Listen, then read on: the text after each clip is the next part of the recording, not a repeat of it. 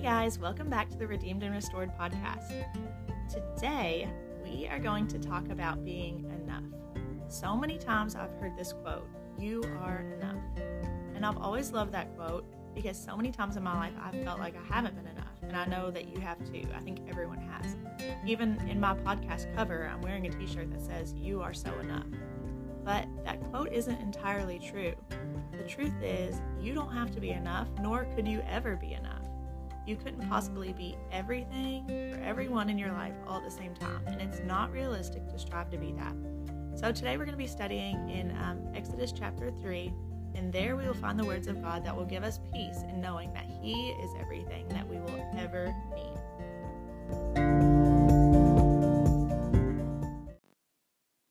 Okay, I've been trying to release my podcast on Sundays, but this past Sunday I had a cold and I just did not sound very well. So, and I'm still getting over that cold.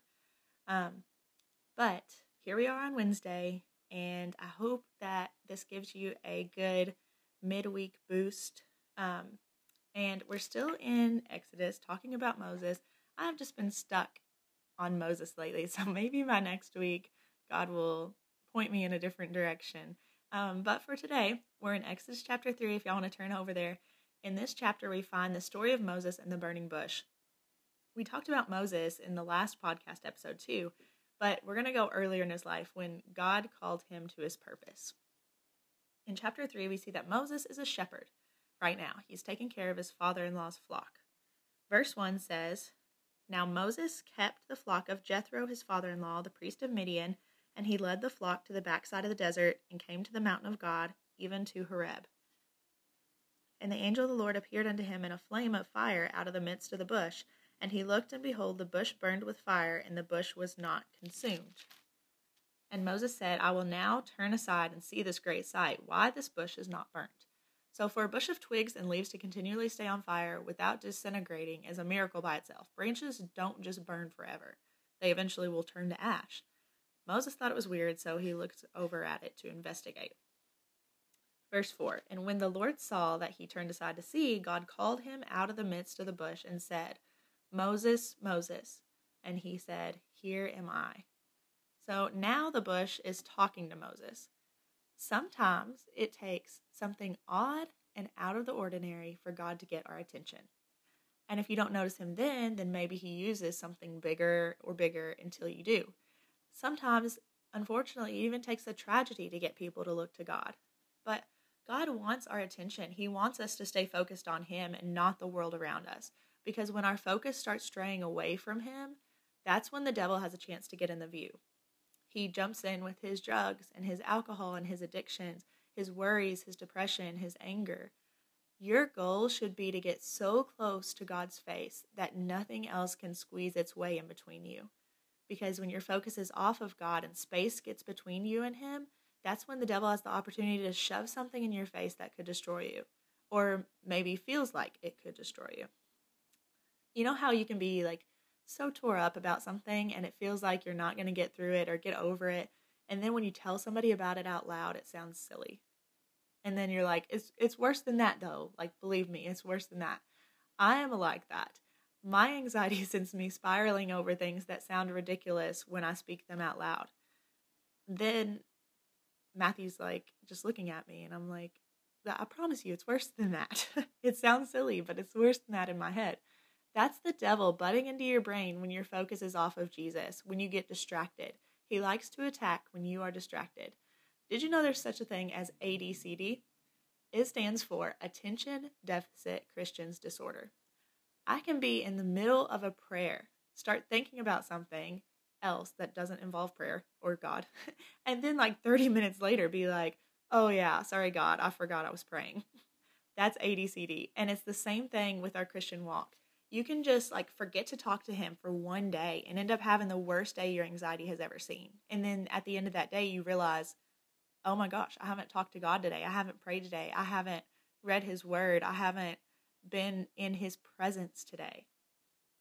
That's the devil popping in, and those visits are never pleasant. Listen for the Lord's voice and give him your full attention so that he doesn't have to set bushes on fire to get it. When you feel that tug in your spirit from him, say, Here I am, Lord. just like Moses did. Here I am. Keep ignoring that call in your heart, and He will make His call louder and louder. And believe me, God does not like being ignored, nor does anybody like being ignored. So Moses says, Here am I. Verse 5 says, And he said, Draw not near hither, put off your shoes from off your feet, for the place wherein you stand is holy ground. Moreover, he said, I am the Lord, I am the God of your father, the God of Abraham, the God of Isaac, and the God of Jacob. And Moses hid his face, for he was afraid to look upon God. And the Lord said, I have surely seen the affliction of my people which are in Egypt, and have heard their cry by reason of their taskmakers, for I know their sorrows. And I am come down to deliver them out of the hands of the Egyptians, and to bring them up out of that land unto a good land, and a large, unto a land flowing with milk and honey, unto the place of the Canaanites, and unto the place of the Amorites, and the Perizzites, and the Hivites, and the Jebusites now therefore, behold, the cry of the children of Israel is come unto me, and I have also seen the oppression wherewith the Egyptians oppress them. Come now therefore, and I will send you unto Pharaoh, that you may bring forth my people, the children of Israel, out of Egypt. So the Israelites were in slavery in Egypt. They were worked to death and even beaten by the Egyptians who were in charge of them. And God says he heard their cries to him to save him out of slavery. And after explaining the situation, God calls Moses to lead his people out of Egypt. In verse 11, we see Moses' response. He says, And Moses said unto God, Who am I that I should go unto Pharaoh, that I should bring forth the children of Israel out of Egypt? Who am I? He's asking, Why me? Why have you chosen me? I can't do that. I can't lead hundreds of people out of Egypt. I didn't ask for that job. Who am I to do that? I'm not enough. Moses, a Bible hero, has felt the same way that we have that feeling of not being able to do what we've been called to do. Maybe you're a mom who feels like you're raising your kids and failing at it. Maybe you're on your way to work feeling like you have too much on your to do list to accomplish it all today and you're just overwhelmed with it all. Maybe you're the youth leader at your church feeling like you aren't the right person for the job anymore. We are all a type of Moses. God has given us a calling. He has called your name out of that bush and my name out of that bush. Moses misunderstood his assignment, though, and maybe we have too. Moses is focused on himself, saying, Who am I? when he should be focused on God, saying, I'm trusting in you. When God calls us to something, he never expects us to do it alone because it's not about us at all. It's all about him. So instead of looking at ourselves and feeling like we aren't capable of it, it's time to start looking at God to see what He can do through us because we are merely vessels for God. We don't have to be enough. We never had to be enough. Verse 12 says, And he said, Certainly I will be with you, and this shall be a token unto you that I have sent you. When you have brought forth the people out of Egypt, you shall serve God upon this mountain. And Moses said unto God, Behold, when I come unto the children of Israel, and shall say to them, The God of your fathers has sent me unto you, and they shall say to me, What is his name? What shall I say unto them? And God said to Moses, I am that I am. And he said, Thus shall you say unto the children of Israel, I am has sent me unto you. Dr. Pentecost translated that name to I was, I am, and I shall always continue to be. God was reassuring Moses here that he would be anything and everything that Moses needed to get the job done. He was saying, You don't have to be enough because I am enough. What we don't have, God will provide. Where we are weak, He is strong. When we fall, He's right there to pick us back up. We have to stop being conceited, thinking that this is about us and what we can or can't do. Because when He calls us to something, He's not asking if we are capable, He's not asking what we can do and if we're right for the job. He's asking us to be willing to be used by Him. And He's asking us to say yes, to say, Here I am, Lord, use me. Use me. I got married a couple months ago, and ever since then, I've had this picture in my mind of a perfect wife one who meal plans and has a clean house all the time and keeps up with the laundry. You know, like I watch all of these people on YouTube and on Instagram who like has these beautiful homes and I'm like, just trying to make myself like that. And it has been exhausting. And if you're wondering if I achieved those goals, the answer is a definite no. And it had me feeling like I was not enough, like I wasn't cut out to be a wife after all. And I know it sounds silly, but I was trying to live up to these expectations that I made for myself. Expectations that I could never meet while make, working two jobs plus being the youth leader at my church. But I tried anyway, of course. Well, on my birthday this year, which was last week, my husband planned this surprise. I have been wanting a Christmas tree for our new house, and he was adamant about not putting one up until after Thanksgiving. He's a stickler for that kind of stuff. But he would literally do anything on this earth to make me happy. Um, he's an angel like that. So he caved. And I came home that night to him standing in the driveway waiting for me. And he led me out in the yard in front of our house and showed me this big lever in his hand. He flipped the lever up, and a Christmas jingle started playing. Lights started flashing on the little lever, and all of a sudden, a multicolored Christmas tree lit up in our front window and I was so ecstatic. I could hardly contain my Christmas spirit. This was like a dream come true. I had seen a Christmas miracle. My husband had put up a tree before Thanksgiving to make me happy. So he had planned this whole thing, and I'm like, How did you do this without me knowing about it? I don't understand. And then he went on to tell me that his sweet parents came over while we were working to put this tree together, and my heart melted. This was like the sweetest thing. Like, all these people were in on it. Um, but then I remembered something. I had not done any housework all week. I had two sinks full of dishes. The laundry was piled up. The kitchen table was full of stuff. The kitchen table is still full of stuff, by the way. Um, the house was a wreck, and I was so embarrassed. I was like, they've been here all day. What? So, if I knew the parents were coming over, I would have stayed up late the night before, making sure the house looked presentable at least, even if it still looked a little bad, but at least presentable. So I felt like a failure for not keeping up with the house that week and not being like ready. So then we went inside and I found a beautiful Christmas tree, gifts for my birthday, and cards. Um, but I also found an empty sink and a counter full of clean dishes.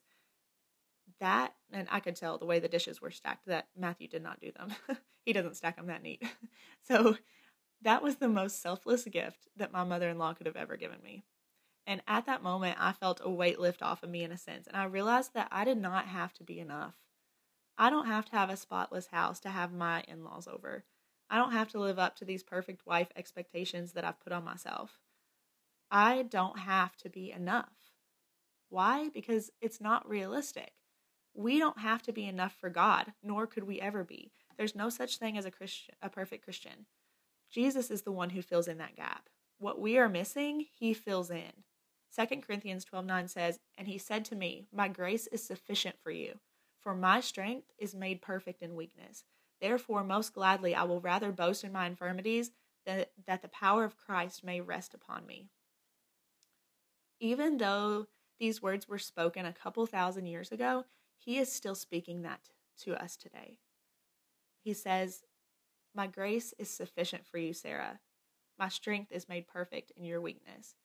Let His grace fill the gap.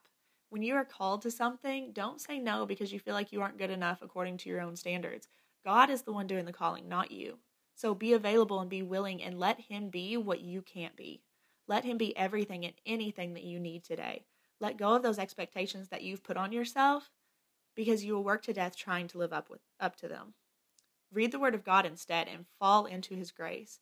And if you've never fully accepted Jesus into your heart before because you feel like you aren't worthy or not good enough for him, read that verse again. His grace is sufficient. You don't have to clean house before Jesus comes in. That's what he's coming for. He's coming to clean you up. He doesn't care what you've done. He will come into your heart, clean out all that you've been forgiven for, and fill it with his grace. We each have a calling and a purpose, and I want to encourage each of you today to accept that calling. It could be being a wife, being a mom, being a school teacher, being a youth leader, whatever you are called to do, and realize that you aren't enough on your own. You have to rely on Jesus to be everything you can't. He is enough. Let His grace be sufficient for you today.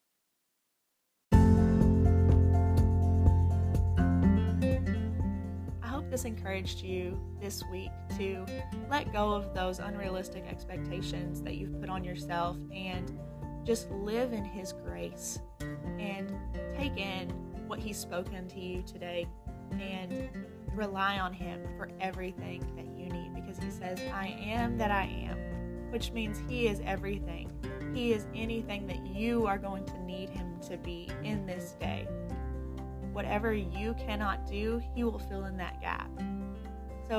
I just pray over each and every one of you listening to this podcast today, and I pray that you take in what was spoken and take in this story of Moses and the way that um, he was exactly like us, the way that he doubted himself, the way that he felt like he wasn't enough for his calling.